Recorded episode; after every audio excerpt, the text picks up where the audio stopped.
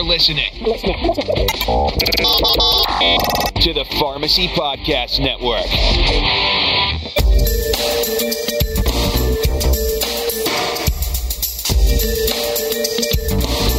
Compliance is hard, but finding the answers doesn't need to be.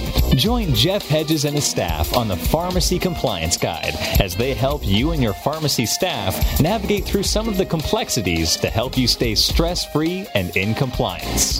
The Pharmacy Compliance Guide is a proud member of the Pharmacy Podcast Network. Pharmacy Podcast Nation, welcome back to the Pharmacy Podcast. Is exciting today because returning to the Pharmacy Podcast Network is Jeff Hedges from RJ Hedges and Associates, the Pharmacy Compliance Guide. We have been excited to have Jeff and his team part of the Pharmacy Podcast Network since December 2016. How have you been doing, Jeff? I've been doing great, uh, especially now that I have been come out of the research lab from working on USP 800 and 797 and 795. So it's wonderful to be out of the ground hole. I understand, and there's much change. There's many changes. There's much happening in the pharmacy marketplace. Changes to PBM reform. Um, we've known of massive layoffs lately there's a lot of buzz. Some of it uh, is considered to be negative, but I think in in all, it's going to be very positive. It is crunch time for um, for much of the pharmacy industry, and that is no different than what our subject is today, which is USP 800. I don't know much about this. This is why you are the pharmacy compliance guide. Could you take our listeners just through kind of an introduction of this, and then I have some questions for you. Okay. Well, USP 800, uh, it was delayed once, and it is coming into effect here uh, in December. Uh, it was designed to address the proper handling of hazardous drugs in the pharmacy setting. Uh, its guidelines are plainly aimed to promoting patient and worker safety in and around the non sterile and sterile compounding. The first section of USP 800 clearly covers compounding in its purest form. And there's a lot of confusion there because when we move into section two, you quickly realize that dispensing of pills, capsules, liquids, and manufactured packaging items are also covered by USP 800. Different types of terms are being used to describe types of hazardous drugs, such as anti neoplastics, non neoplastics, reproduction risk only, dosage forms, risk of exposures, packaging, manipulations, and this may sound like a whole lot of mumbo jumbo, but this is the new language of hazardous drugs. It it does in some ways. It it's confusing, I'm sure, for many of the pharmacy uh, practice uh, operations uh, organizations that do compounding on the side, not necessarily as a primary part of their business. So, what does a pharmacy need to do first with hazardous drugs? Well, the first thing they must do is identify what hazardous drugs they have in the pharmacy. Uh, and this starts by getting the NIOSH list of anti neoplastics and other hazardous drugs in a healthcare setting. And that's a mouthful of words right there. And this list came out on, on 2016, and that is your reference guide. And it's also going to be scheduled for a new release in December of 2019. This list contains 42 pages of information, and it's a complete list of all hazardous drugs, which are divided into three set, sets of tables or groups. Table 1 or Group 1 is all the anti neoplastic drugs. Group 2 or table two is the non anti neoplastic drugs. And finally, table three or group three is the non anti neoplastic drugs that primarily have adverse reproductive effects. So, using the NIOSH list, that pharmacists can't properly identify all hazardous drugs in the pharmacy. And unfortunately, I was asked today no, there is not an NDC list that lists all the hazardous drugs at this point in time. That in itself could probably generate additional confusion. So, what should the pharmacist do uh, once those hazardous drugs are identified? So, the best solution that we found, uh, and this is from an operational point of view, is to start with a hazardous drug inventory sheet. The inventory sheet should have the following information the drug name, the form of the drug. And when I talk about the form, it should be in a tablet, a capsule, or a liquid. So, how it's coming in. Does the hazardous drug need to be reconstituted? If the hazardous drug is contained in a manufactured packaging, similar to birth control pills, the NIOSH table number of where the hazardous drug is listed. Once the inventory of the hazardous drugs is completed, it's best in an operational point of view for retail pharmacies to segregate them. Place it on the shelf away from the regular uh, stock, and normally this will come in uh, as you build this. They'll come into, uh, you'll want to mark it with a hazardous drug storage sign. We have also designed here in, within RJ Hedges a small hazardous drug label that can be placed on the hazardous drug bottle when the drugs come in, and uh, or you can put it on the shelf. So there's different things that a pharmacy operator, pharmacy owner needs to think about. When I'm when I'm quickly thinking of this, and I have never operated a pharmacy, been in hundreds, but I'm thinking, so what if the hazardous drug is not what you just described? Well, uh, there's several things we do in the retail pharmacy today that we're not going to be able to do. For example, uh, under the new standards in the USP 800, uh, hazardous drug that's required to be split or crushed uh, we can't do as of December 1st. Uh, if you're going to mix uh, components together, um, you cannot do. Um, these are all, uh, if you're going to do more than reconstituting, or you're con- going to take raw components of compounds and mix them together, all of these are going to require uh, the items to be prepared inside a uh, negative pressure lab, which is now going to be called a containment uh, secondary engineering control or a C-SEC. And these negative pressure areas will have to have a 12 air changes per minute, or the term that they use is ACPM within the lab. And then inside the lab, you have the uh, new name for a hood, uh, which is a containment primary engineering controller, C-PEC. And these have to be vented to the outside uh, air or to have a double HEPA filter system. And yes, they did go over to overboard with the new acronyms and the new names with this rule. Okay, Jeff, back up for just a second. You mentioned segregating hazardous drugs from the rest of your inventory. And that sounds easier to say than probably doing. But why do we have to do that?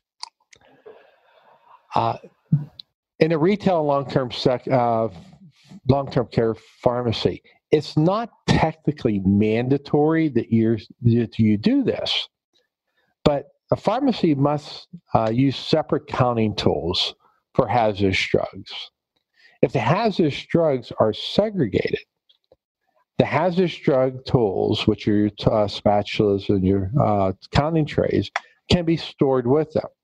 So when, has, uh, when the technician pulls your hazardous drug off the, off the shelf, they grab the tools with them, move it over to the counter with the prescription, And they open the bottle, they count out the, uh, the prescription, they close the bottle up after the fill's completed.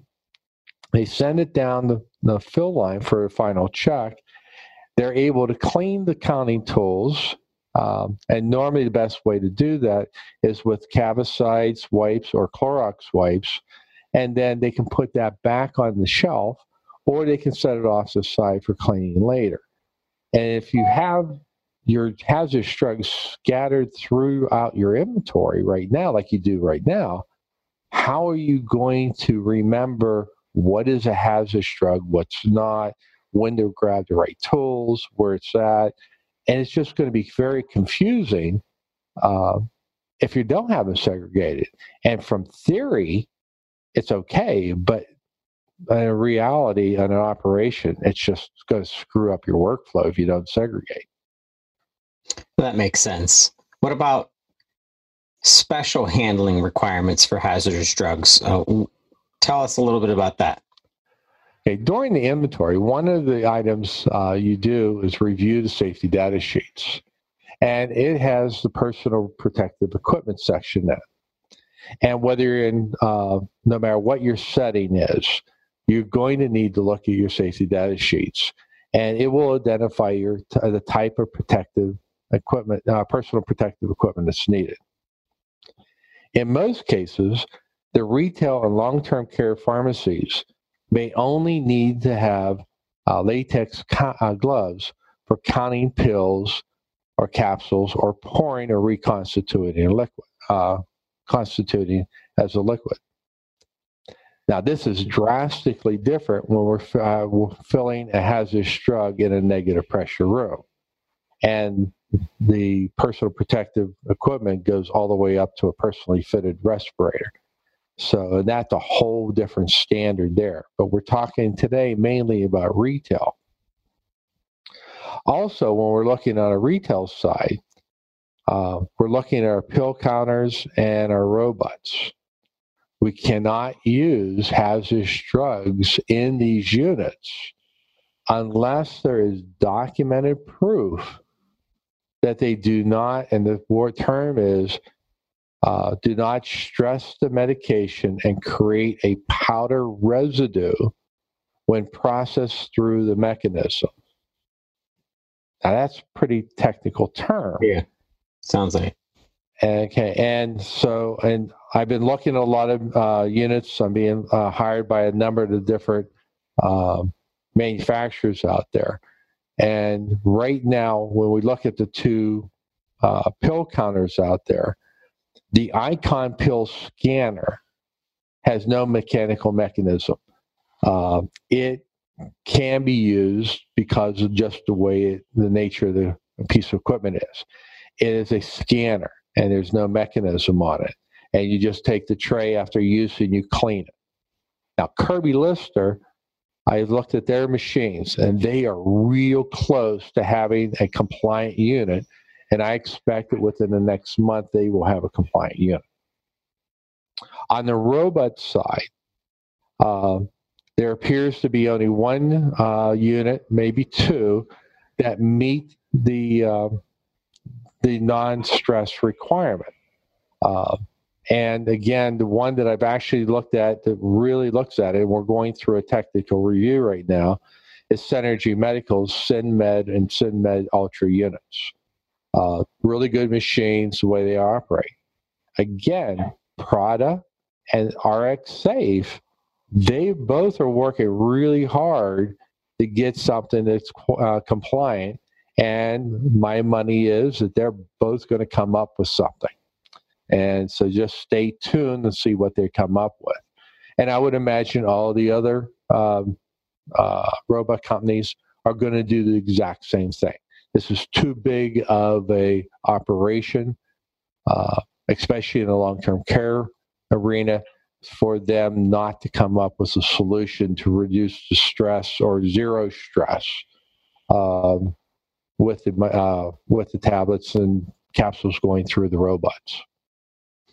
You know, Jeff, I would have never thought of that. Uh, these pills get shaken, they get bumped, they get moved around within these systems. So that residue that really makes sense as you said that. And as you're talking uh, i'm thinking you know who's gonna who's gonna regulate all of this U, usp 800 stuff?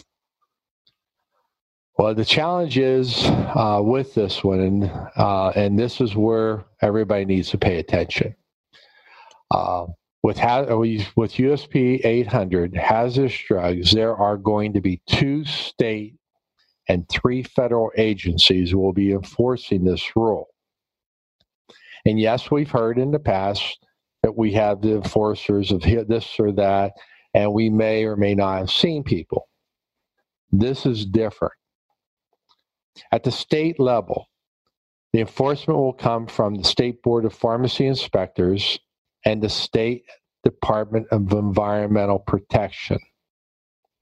Now, some state board of pharmacies are saying that they're going to delay the implementation or they're not going to adopt the rules at all. Remember, this is a federal rule that's going to be enforced and implemented.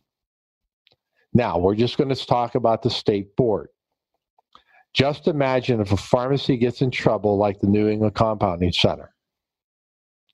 What is the state board going to do? Right.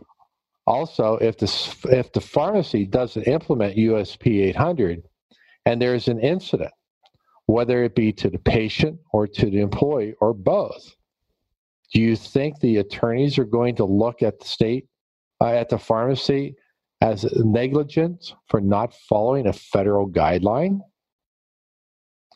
Now we look at the state environmental protection agency, and again, each state calls it something different. These inspectors have already been trained by the EPA to ask for one thing. When they come in, where do you store your warfarin? What happens when it expires? Where do you where do you quarantine it and how do you dispose of it properly?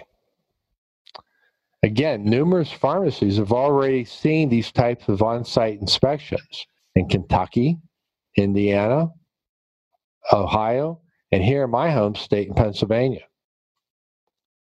It doesn't matter whether the state board of pharmacy implements USP 800 or not. The Environmental Protection Agency within your state does not follow your uh, state board of pharmacy regulations. Now, we move to federal level. We have the FDA, the EPA, and OSHA. And on top of that, one of my clients up in Idaho just finished an FDA uh, no notice on site inspection of, non, of a non sterile compounding pharmacy. The inspector was there for a week and a half and they were using USP 800 regulation and the new 795 regulation. It started in uh, at the end of July, and they were using the new guidelines. And the inspector said, "We're FDA. We can enforce what we want when we want." So, and they did get two write-ups, one on 800 and one on 795. So it's real, and we're going to see this. And so this is very, very important for everybody to sit up, take notice. This is not like something that's may happen. It's going to happen, and it's not going to be delayed. There are articles all over the place. If you go to Google and put in USP 800, there's just a slew of news uh, just uh, coming back from this summer about this topic. It should be a point of concern for any independently owned community pharmacy, long term care pharmacy that has any compounding whatsoever. So, in wrapping up, Jeff, uh, what's kind of that uh, next phase or action item that you can share with our listeners? Okay, well, the biggest thing is it's a process.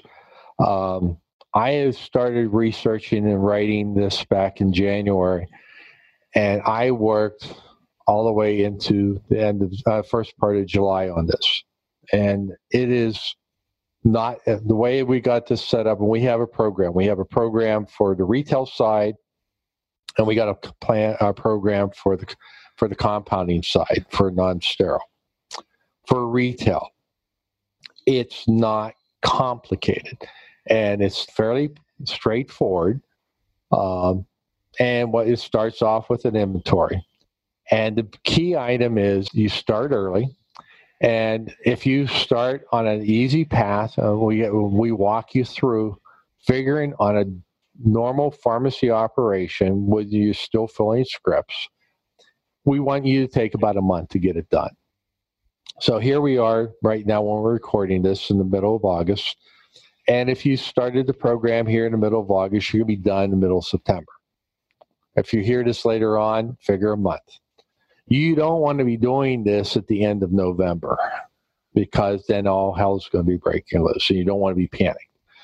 Um, our program is, is customized, it's completed just like all our other programs are. It's a step by step process uh, to go through. Uh, and we include all the training. Uh, you have a project manager like everything else we do. It's available to assist you. If you get stuck or confused, you shoot an email over, you pick up the phone phone, and with that, and it's straightforward uh, with this. Uh, compounding is a little bit more complicated, but for the retail side setting, it's just got to think about as a process. I just before the call started here today, I was on with uh, one of my clients down in um, Georgia as we were going through it. And they're listening to all kinds of webinars or reading kinds of all these papers. And they were concerned about, well, I'm working about table one and how all is important about table one. And then I got table two and table three. The key item is on the retail setting. If it's a hazardous drug, it's a hazardous drug. That's why you have to treat it. Don't worry about where it's at. The tables are important for the assessment of risk. Now, we're going to follow up with this podcast in a couple weeks with how to complete the assessment of risk. And that is the most important document that you're going to need to have in the pharmacy. And if you don't have an assessment of risk, you cannot dispense a hazardous drug, period. And that's including your birth control. But our program will cover everything. It's very simple to follow, very easy to do. You can go onto our website at www.rjhedges.com. There's webinars, there's blogs, there's uh, all the information you need. You can order it online. Uh, it's $9.99 to get the program. You fill out a simple questionnaire and we turn them fairly quick. You get an email with the login instructions. Uh, my staff follows up with you to get it all, uh, get you all set up and walk you through it, and then you get a binder to put all your documents in, and we walk you all the way through. Okay. Then every year afterwards, there's going to be um, a renewal fee, and you might think, well, why would you need a renewal fee? Uh-huh. We, we released this um, on the 15th of March. We've already done two, uh, two updates because we have EPA making updates. We have the re, uh, things that are being redetermined or reanalyzed uh, and updates coming up from all over the place. So um, things are happening and it's not going to be set in stone. And we also have a NIOSH list being issued out in December. Uh, so all kinds of things are happening. So we will continually update, train, and everything from there. Jeff, I've talked with you and your team so many times. I've so much appreciated your insights and intelligence. You're bringing a lot of um, peace back to the practice of pharmacy. Every facility is unique. Every uh, pharmacy has um, different operational nuances that they need to understand how this all interconnects. Listeners, go to rjhedges.com for more information. There's a tab there about learning more about USP 800. Jeff, thanks for coming back. We've missed you, and we're looking forward to the next episode. Definitely. I look forward to talking to everybody soon. Thank you. For all of Jeff and team's podcasts, you can go to pharmacycomplianceguide.com. Once again, that's pharmacycomplianceguide.com. And as always, thank you for listening to the Pharmacy Podcast. Thanks for listening to another episode of the Pharmacy Compliance Guide, sponsored by RJ Hedges and Associates. Be sure to search the entire library of podcasts, helping you stay informed on the latest pharmacy compliancy issues by visiting pharmacycomplianceguide.com.